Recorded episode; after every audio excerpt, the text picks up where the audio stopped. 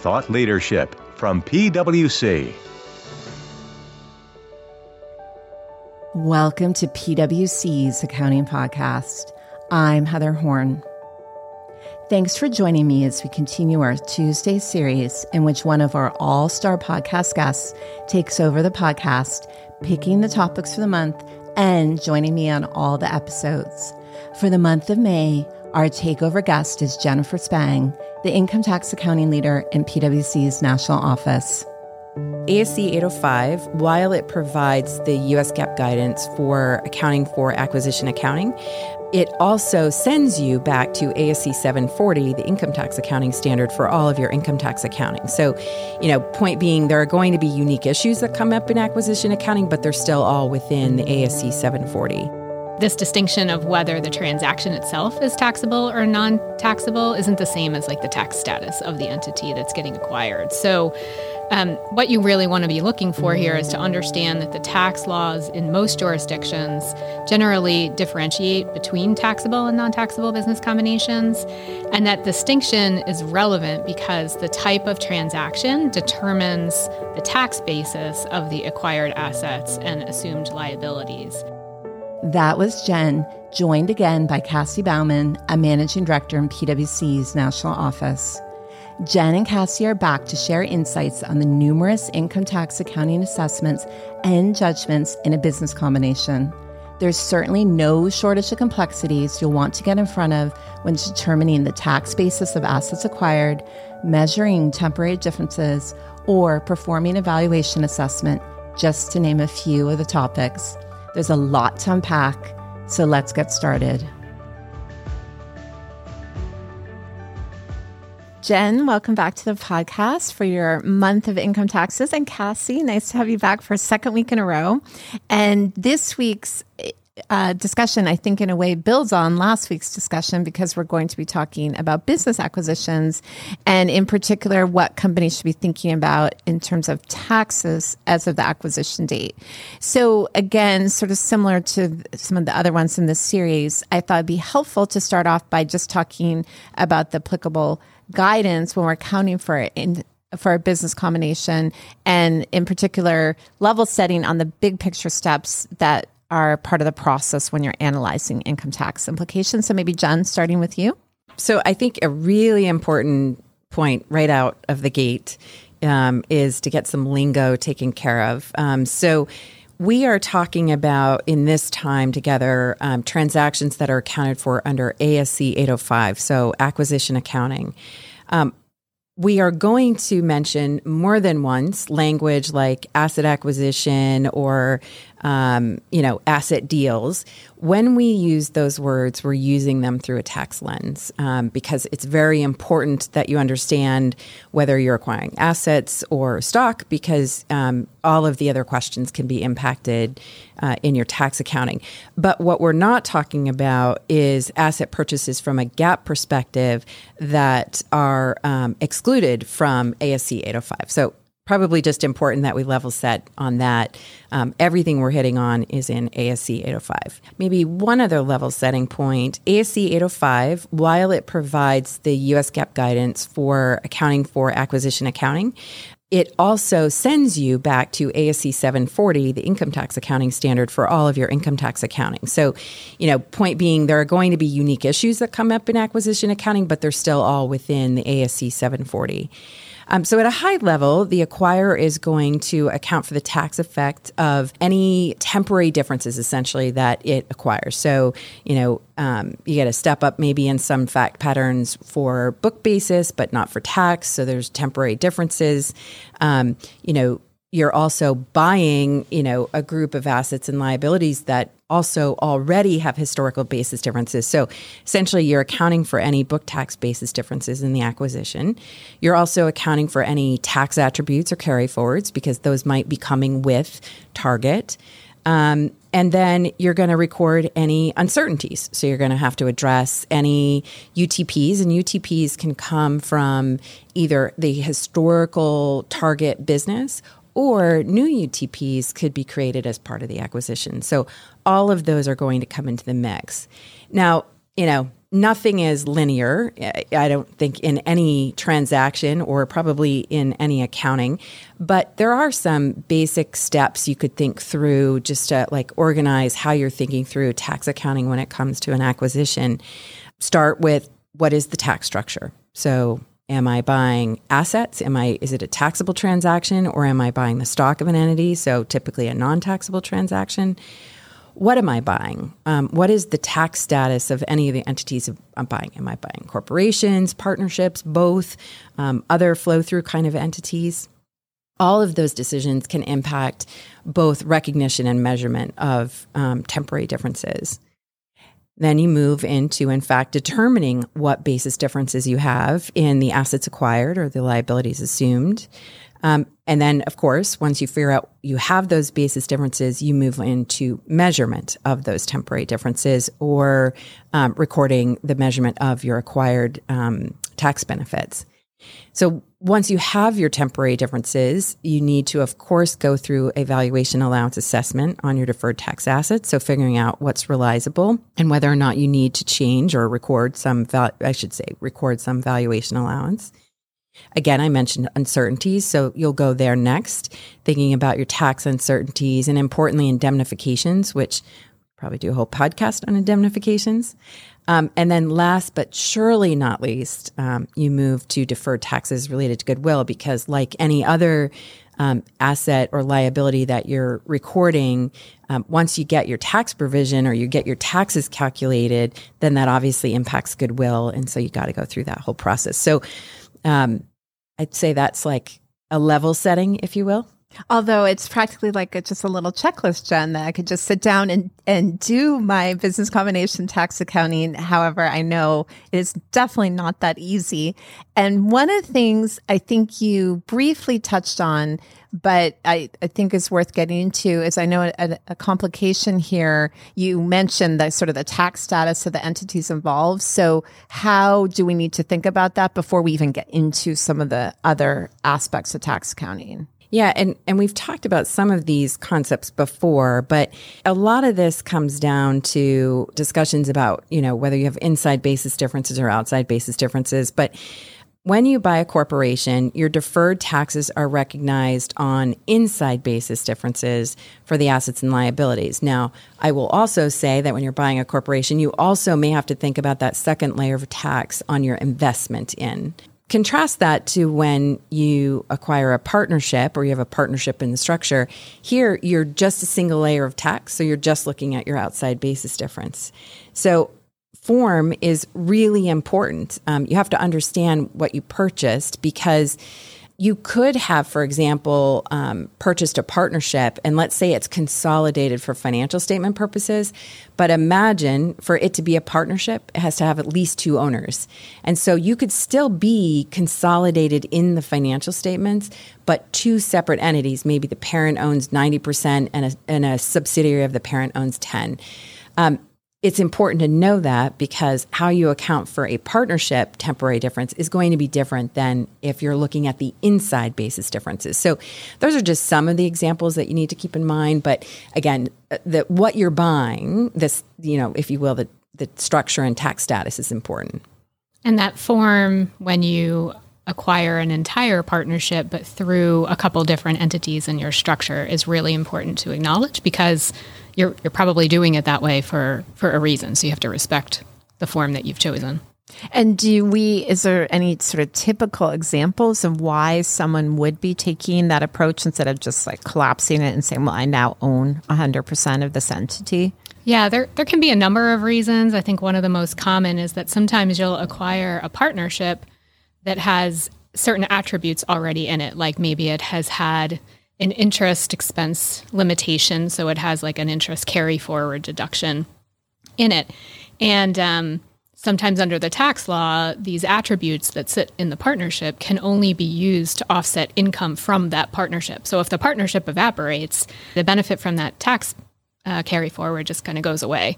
So you might keep the partnership in existence for a few years in order to generate enough income to use that tax benefit, and then you might collapse it later. So then, Kassie, let me ask you a follow up question because you just mentioned partnerships, which are business structures that are not subject to tax. And I know one of the things we talk about with business combinations and tax accounting is whether they're taxable or non taxable. So is that being driven by the fact you're acquiring a partnership or what factors go into that determination? Because obviously that's fairly material. Right. So it's not. So just because the partnership is not a taxable taxable entity doesn't mean the acquisition itself is non taxable. Um, this distinction of whether the transaction itself is taxable or non taxable isn't the same as like the tax status of the entity that's getting acquired. So, um, what you really want to be looking for here is to understand that the tax laws in most jurisdictions generally differentiate between taxable and non taxable business combinations. And that distinction is relevant because the type of transaction determines the tax basis of the acquired assets and assumed liabilities. So, as Jenn had mentioned at the outset, when we talk about an asset deal, that's typically a considered under the tax law a direct purchase of assets and assumption of liabilities. And so that's a taxable transaction.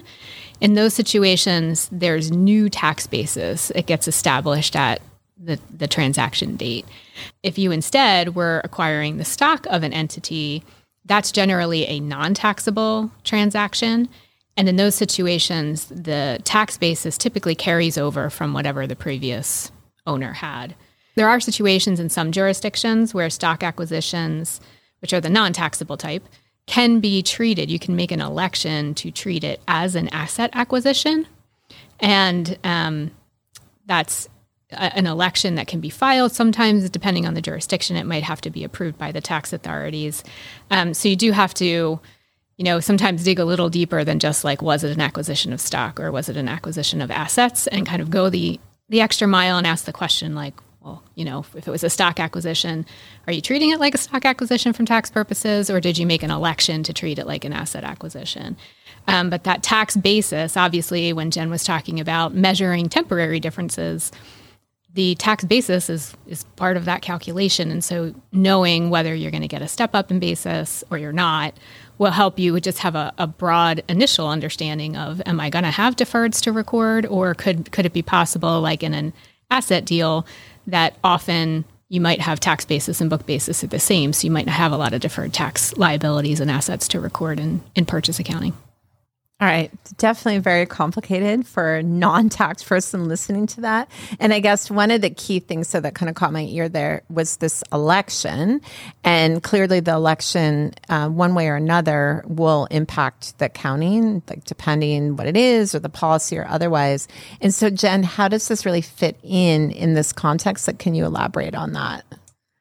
Yeah. I- I think what comes up very often, so if you step back for a minute, whether the transaction is taxable or non taxable is something that the buyer and seller, it's part of the purchase and sale agreement, right? So it's something that the buyer and seller have agreed to. But the buyer, as part of its plan to acquire this business, might have um, plans that it intends to put in place um, and the question that comes up from a tax tax provision perspective is whether those buyer only, I'm going to call it broadly post transaction restructuring, but it could be an election, it could be an action, it could be a lot of different things.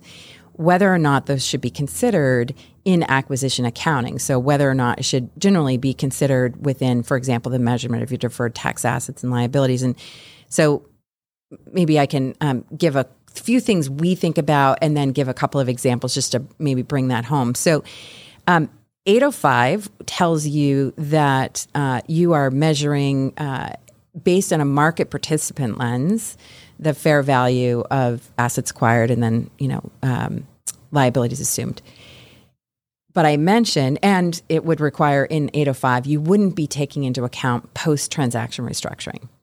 But I mentioned earlier that 805 sends you to 740, which is clearly not modeled through a market participant lens, and it doesn't consider intent. And I think this is where there's like an inherent, um, not conflict, but you know, inherent question that comes up as to then how do I think about something? It's pretty clear if, you know, six months later I decide to restructure the entire business, that that's not something that's in acquisition accounting, right? But what about those decisions that have a direct impact on, let's say, the measurement of a deferred tax item? Um, and there's nothing that needed to happen to make that happen. So, how do you think about those things? So, we would generally think of it through a few lens, you know, or a few questions. You know, one was the transaction contemplated at the time of the acquisition? Is it in essentially the control of management? Meaning, is there some approval that's necessary? Does some government need to get involved? Similarly, is there a second economic transaction, or is there, you know, this election is simply a piece of paper you file and it is so? How do you think about almost like what's baked in and perfunctory versus what actually is, you know, clearly a second transaction that needs to happen. So let's talk about a couple of examples. You know, one that comes up um, is a voluntary change in tax status. So imagine they purchase an LLC and they want to convert it to a corporation. And so GAAP, the income tax accounting standard, provides guidance, specific guidance on a change in tax status. Um, and so, generally speaking, when you have a voluntary change in tax status, we would say that you know that's likely outside of the um, acquisition accounting. But we do think that in some circumstances it could be considered. So, going back to those criteria I shared, when at the, the it was contemplated at the acquisition date, when the election to make this conversion is either effective on the acquisition or retroactively effective at the date of acquisition. So, really, what you're saying is on the date of acquisition, I had the acquisition and I had this election. Why should I separate those two things? Um, when the um, you know, and then whether there's any consideration that needs to be, you know, paid. And in this case, very often that wouldn't be the case. So if you can meet those criteria, we we think that you could argue that those are in acquisition accounting. Another example, and this one goes to recognition of assets. And I think this one, you know, is pretty judgmental, but imagine you are buying um, a company and it is in a jurisdiction, you know, a foreign jurisdiction or a state, wherever. And let's imagine that there are they have NOL carry forwards from a past loss, but they're actually a profitable company and left to their own devices, they're going to make money and they'll realize those assets and they don't have a valuation allowance when you when you first find them and you, you intend to acquire them acquire them. Let's say you as the buyer um, intend to leave that jurisdiction. So again, what I've said is that entity on its own, left to its own devices, is profitable, doesn't need a valuation allowance. You consciously are making a decision. And remember what I said, 805 would say post-transaction restructurings are not included. But in this case, you run into I think an interesting cross section because the valuation allowance guidance in GAAP in 740, which is where 805 sends you, says you look at all available evidence. So when we've answered this question, we actually think there's two reasonable alternative um, conclusions. You know, one is to say, under all available evidence, I'm acquiring, I'm leaving this jurisdiction. That is what I'm doing. And so I should record that valuation allowance on my deferred tax asset in acquisition accounting. Another alternative would say, I'm going to look at the, the boundaries around 805 and I'm not going to consider it in acquisition accounting. Now, if you went down that path, because 740 is intent based, you will not wait until you leave the jurisdiction to write that asset off. You'll essentially have acquisition accounting, and then next day two, you'll write off the asset uh, because you don't have objectively verifiable information. So these are just a couple of examples of where um, I think you know what's in acquisition accounting can get a little more complicated in tax provisions. Well, and Heather, as I listened to Jenn talk about elections and decisions that you might make related to the acquisition, the other thing that pops to mind for me is accounting policies. So um, there can be situations, for example, if you say acquire a partnership. And it's still a partnership after after you acquire it. Um, it you're not like liquidating the partnership once you acquire it, and um, sometimes a portion of a basis difference that might exist within the partnership could be related to things that if it was a corp, you wouldn't have a deferred tax liability related to it. That could be things we've talked about in other podcasts, like um, an indefinite reinvestment assertion or the APB 23 assertion. Or it could be because that partnership had somewhere in its its structure had done an acquisition and there's non deductible goodwill in that partnership, and you wouldn't have a DTL related to that. And so now that you have bought the partnership and there's a basis difference being driven by one of those things that, that qualifies for an exception under 740, um, you have to, uh, you can there's a policy election, you can like look through basically your outside basis difference and say, oh, I see you non deductible goodwill in there and I shouldn't record a DTL for you. Or you can just say, I'm not I'm not going to look through and I'm just going to record the outside basis difference. Now the thing is, as the acquirer, you may have a precedent already. You may have already picked a policy regarding whether you apply look through or you don't apply look through. And just because you have maybe haven't done an acquisition recently, it may not be top of mind for you. So you have to make sure that you're thinking about any existing policies that, that could impact how you think about deferred taxes in the acquisition accounting. All right, definitely a lot of moving parts that a company needs to think about if if it's contemplating one of these acquisitions. But we haven't even gotten into what you kind of consider one of the biggest things uh, that comes to mind when you talk about income taxes, which would be identifying and measuring temporary differences, because I am guessing there's also some impact on that. So then, Kassie, can you kind of walk us through how we think about that in the context of a business combination? Yep, sure. So so this is where the whole taxable versus non-taxable transaction comes into play. So in a taxable transaction, also known as an asset acquisition or asset deal, or in a situation where you acquired stock but you made an election to to account for it or treat it like an asset acquisition, the acquirer records the tax basis of the assets acquired and liabilities assumed at their um, the fair value under the tax law. So a lot of times the fair value under the tax law and the fair value from a business combination 805 perspective may equal one another and you have no deferreds to record. But I just caution people to not default to that because the the tax law doesn't say oh record it at the fair value that 805 says. It has specific rules and so sometimes there can be differences there. So i think it's you know sometimes people get used to not seeing deferreds in that situation but there can actually be some that arise. And then once any differences that might exist have been measured, then you have to think about valuation allowance related to them.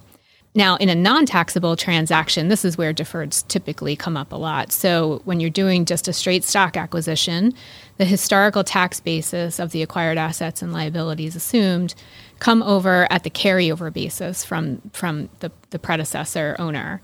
And so, um, the other thing that you have to think about when you're doing the acquisition of stock is that attached to that stock are all the tax attributes related to that corporation. So, or or um, if you're acquiring a you know a partnership, there could be some attributes that come through too. So, for example, if the entity you're acquiring through a stock acquisition has net operating losses, they'll come over. If it has any other carry forwards or credits that it's carrying forward, those would come over with it too, and you have to account for them. Those do not come over in a taxable asset deal attributes don't come with a with an asset deal. So those are really kind of the things that you have to think about when you're measuring temporary differences and why that type of transaction becomes so important. So wait, let me ask you a question because you mentioned that the um, all the tax items carry over from the acquired company, but then obviously the assets and liabilities are being stepped up. So then that's creating a big, Real, a usually, big differences. Usually, yeah, usually big deferred tax liabilities most often because if you think about what tends to pop in a business combination, a lot of the value gets attributed to intangibles or goodwill. Now, goodwill, there's an exception mm-hmm. related to that, but intangibles, like you could have, you know, huge intangible for book purposes, but they could have zero value for tax purposes, and so a big DTL will be generated. All right. And then, not to overly complicate this, but if you are carrying over the predecessor company's amounts, I'll use the word carryover, but there could be differences in tax rates, right? Or am I overthinking that? Well, the jurisdiction would normally stay the same for where, wherever oh, they're because wherever they're located. Mm-hmm. That's yes. right. Okay. That's right. That that makes sense. I didn't think that all the way through. But anything else though on that? Like, are there any exceptions or other things then that we should be thinking about as you're um, doing that carryover or talking about the temporary differences? Yep. So the two that I had just mentioned in relation to that look through come up here just in normal purchase accounting. So the first is indefinite reinvestment assertion. So it's possible you may you may acquire a foreign subsidiary and you have to make your own determination at the acquisition date whether you can assert indefinite reinvestment or not. And if you can, then you don't have anything to record um, from an outside basis difference perspective. Um, in purchase accounting, and then, I, Heather, I think the other big exception is around goodwill. So, um, maybe first some background before we get into it, um, because you know it gets a little complicated, as you might imagine. Um, ASC 740 describes a process of separating goodwill into two components, creatively called component one and component two. Goodwill. You and taxes, pillar one, pillar two, you. component one, component two. Anyway, listen, this is GAAP though. This is GAAP. Oh, fair, this fair. is GAAP. Okay. um, so the first component, component one, equals the lesser of goodwill for financial reporting purposes or tax deductible goodwill.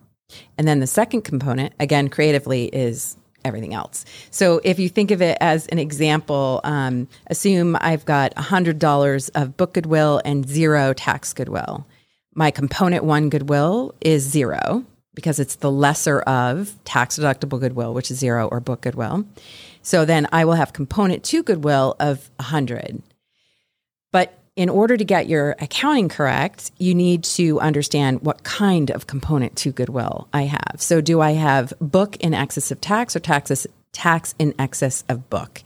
When I have book goodwill higher than tax deductible goodwill, which was my example in the $100, um, you will not record a deferred tax liability. So, that is a specific exception in GAAP um, that you will not record that if you have tax deductible goodwill in excess of book goodwill, then you will record a deferred tax asset. Now, recording that deferred tax asset is where you bring in this lovely algebraic equation that challenges all of our brains um, at this age. But if you break out your algebra book, you're going to figure out your deferred tax asset by using something called the simultaneous equation. I'm not going to go through the math on this podcast, but it's in the standard. You can also find it in our book, of course. But essentially, the reason you need a simultaneous equation is because when you identify that you have tax in excess of books a goodwill and you need to record that deferred tax asset, you record that deferred tax asset. I said before, I gave the list of things you do, and the last thing you do is you figure out your goodwill. So when you record that deferred tax asset, it's going to impact goodwill, which is going to cause you to have a deferred, which is going to impact your goodwill, and around and around you'll go. Um, so that iterative, it needs to get solved for, and the way it gets solved is by using this simultaneous equation. Um, that will determine the amount of your deferred tax asset that gets recorded to goodwill. If if by chance um, all of your goodwill is gone, then that actually would go to the P&L. Um, one important note here, though, this is an exception for goodwill. It does not apply to indefinite lived assets or intangibles or anything else. This is a goodwill related um, requirement. All right. So that's very helpful. And then one of the other things that I uh, is always an important topic that we talk about when we talk about taxes, and that I would like to understand how it plays in here would be the valuation allowance assessment. It's another important thing. So, Kassie, how do are you thinking about that? Yeah, so the first thing I think you need to do when you're acquiring a corporation, especially in the same jurisdiction, is you're thinking about is this entity going to join my consolidated tax return? And um, that becomes important because uh, ASC 740 says you assess valuation allowance and you do all tax accounting based on the tax paying component level. And so if you have a consolidated return in a jurisdiction, that is your tax paying component level. It's not just the one entity, it's all the entities that are part of that consolidated return. And so um, so in this situation, what that helps you do is then understand, okay, if if there's some impact on valuation allowance from this acquisition, who's first of all, will there be an impact from this consolidated return um, grouping? And second, whose DTAs are being impacted? Is it the buyers or the acquired entities? And so I think maybe the easiest thing to do is a quick, simple example. So if I had, say, I was a US parent and I bought a US subsidiary, and uh, I, as the parent, have been profitable. I had no valuation allowance. I buy an entity that has historically lost money. But um, they're going to join my consolidated return. So, what I'm looking at is in consolidation in total, do I now have enough income between the parent and the, and the subsidiary to use like basically the subsidiary's losses will just offset the income from the parent, but I'm still going to be in, in income generally. In which cases, like any NOLs that I brought over with that acquisition of the subsidiary, I can use them up as the parent because I'm going to still in total generate profit. Now, um, in that situation, that acquired entity may have had a valuation allowance before because it was losing money on its own, but now, if if in total, I can still I can now say um, that it I can use the NOLs, for example, then I wouldn't need a valuation allowance, so I wouldn't record one in purchase accounting. Now, on the flip side, there could be a situation where I'm, say, a loss making parent and I buy an entity that's profitable. If still now, as part of this consolidated group, the subsidiary is making more money than the than the parent is losing, it's possible that the parent may have had a valuation allowance in the past, but now it's going to have enough consolidated income to, to use any attributes it may have or not be a loss maker anymore.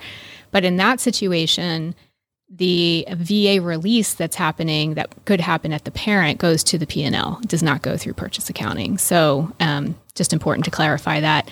The other thing that can happen is kind of forgetting the whole, you know, who's making money and who's not. But um, another source of income uh, in uh, ASC 740 is if you have sufficient deferred tax liabilities to serve as realization for your DTAs. And so we talked we had talked about how in a acquisition of stock you would step up the basis for book purposes but carry over for tax and you may have large DTLs that pop because of that. Well, if if the acquired entity is part of the consolidated return with the parent, those DTLs by themselves may be enough to realize the parent's DTAs, in which case, again, that VA release of the parent would go through the P&L. But it's helpful to understand whose DTAs are being realized. That makes sense. And then just one question because when you talked about it, it almost seemed like it's like a all or nothing. You either release all of the VA or none of it. Is there an in between ground or not really? Definitely, definitely, yeah. Sometimes it's just a mathematical okay how it works, and sometimes it could be you acquired um, an entity that has foreign tax credits, but still you have no foreign source income to use them, whether it's in consolidation or not. So you might need a VA on those, but not potentially not anything else. Got it. That's very yeah. helpful. Okay, thank you. And then obviously, I think we've hit at least in my mind, the big areas of tax because we talked about valuation allowances, deferreds. You talked about your elections early on. I guess UTPs. And then is there anything else, Jenn, that we should be talking about? But maybe start with UTPs. I think just a UTP is, goes back to something I think we already said. Just you can have UTPs that are both um, embedded in what you're acquiring, essentially. So, you know, Target might have had UTPs prior to your acquisition. Um, but importantly, the transaction itself might impact or add new UTPs to the mix. So I think it's just important to say, you know, look at both of those are um, in the acquired liabilities. Essentially, I, I, think closely aligned with UTPs is indemnifications. Um, so you know, the reality is that again, that's a pretty in-depth topic but in any acquisition you're going to likely have some kind of a tax sharing arrangement um, or uh, i should say in this case unrelated parties so some kind of an agreement. Um, and so you'll need to think about how you're recording that. 805 actually provides guidance for the recognition and measurement of that and so you will record an indemnification asset. Um, it requires though mirror image and so very typically you've got your UTP, and then you're going to have a mirror image receivable to the extent you're being indemnified for pre acquisition liabilities. Um, but two important notes. One, that indemnification receivable is um, above the line, if you will. It's not on the tax line. And then your UTP is on the tax line. So while in some cases you may end up being still in net income zero, um, you it will be in two different places in geography. But also important um, is you may not always be equal as time goes on because that receivable is subject to collectability, contractual limitations on the indemnified amount. So um, maybe tapping back to something Kassie said, it's important not to just make an assumption mm-hmm. that you just mm-hmm. have mirror accounting. You actually need to look at the contract and make sure that that you have full coverage. If you don't, then even on day one, you'll have a difference. And then I think the final thing we'd be remiss not to mention is measurement period. Income tax accounting is not at all different from a measurement period perspective than any other area of ASC 805. So there is a measurement period. It's not to extend beyond a year. From an income tax accounting perspective, just like every other area, this should be focused on changes or adjustments that are related to items that in the initial accounting were incomplete, or maybe the information wasn't readily available.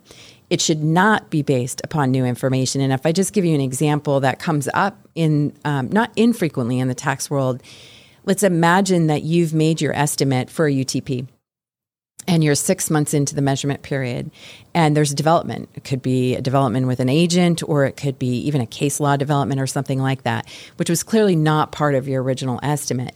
That just because you're still in the measurement period that doesn't that's not a measurement period adjustment. That's based upon information it would be recorded um, in the period in continuing ops so really important not to turn measurement period into sort of something bigger than it is. Um, so i think that's probably important to keep in mind as well all right, very helpful. So, definitely another very complicated area. I guess any final thoughts for our listeners if they're dealing with a business combination, and maybe Kassie, starting with you? Yeah, so the one that I like to emphasize is what Jenn was speaking of with component one and component two goodwill. It seems like it's a tax techie thing and it seems like it's something that always only comes up in business combinations, but it's actually it persists through the life of that goodwill. And so it comes up when, if you have a goodwill impairment down the road, you need to know what portion of that reporting unit's um, goodwill was component one versus component two. If you end up selling a portion of a reporting unit, and you have to be able to know again what portion was component one versus component two in order to continue to get your deferred tax accounting correct. And so we have a little graphic in our guide that for the first couple years I was working on tax accounting, I printed that little graphic in order to constantly just be a quick visual reminder um, of you know what the difference between the two is. So, all right, very helpful. And Jenn, anything to add? I just say that uh, the details matter. Um, you know, coming in making any kind of broad uh, simplification, you know, simplifying assumptions mm-hmm. or anything like that is probably going to send you down a harder path than an easier path. So it's important you understand the form of the transaction and the entities that you acquired. And it's important to recognize you have temporary differences because there are differences in the tax law and in financial accounting. So that is still true in acquisition accounting. So it's important that you're really understanding both your financial reporting basis as well as the tax law. All right. I actually have a question you made me think of that I should have asked you before. We talked about taxable versus non taxable business combinations. And I know this is probably a whole other topic, but we talked about how you figure out which one it is. But from a deal economics, do do you care? It seems like inherently you would if you're going to have to pay taxes or you're going to have the carryover.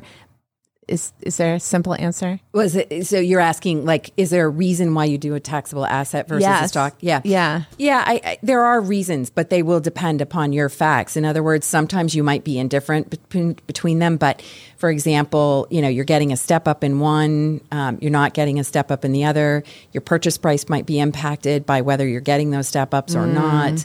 Your overall profile might be impacted, and of course, it's not as simple. Um, you know in certain cases, keep in mind there's legal liabilities and things like that, even outside of tax. So there can be other non tax reasons for buying something in a certain form. But there's no question that tax people are at the table when you're deciding what is the most tax, this is the way I think about it, the most tax efficient way to execute on an acquisition of something that you want, a group of assets. So um, th- there can be a lot of different reasons why you choose one or the other. All right. So even before you get into everything we talked about today, there's a lot of tax items to consider if you're doing one of these deals, and that's what made me think of the question from from that comment you made. So Jenn and Kassie, as always, such a pleasure to talk to you. Thanks so much for joining me today.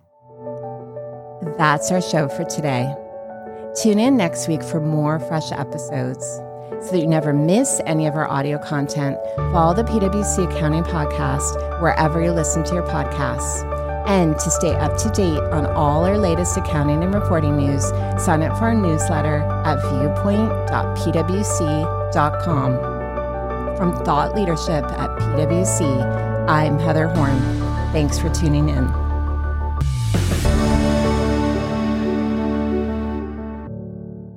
This podcast is brought to you by PwC, all rights reserved. PwC refers to the U.S. member firm or one of its subsidiaries or affiliates, and they sometimes refer to the PwC network. Each member firm is a separate legal entity. Please see www.pwc.com/structure for further details. This podcast is for general information purposes only and should not be used as a substitute for consultation with professional advisors.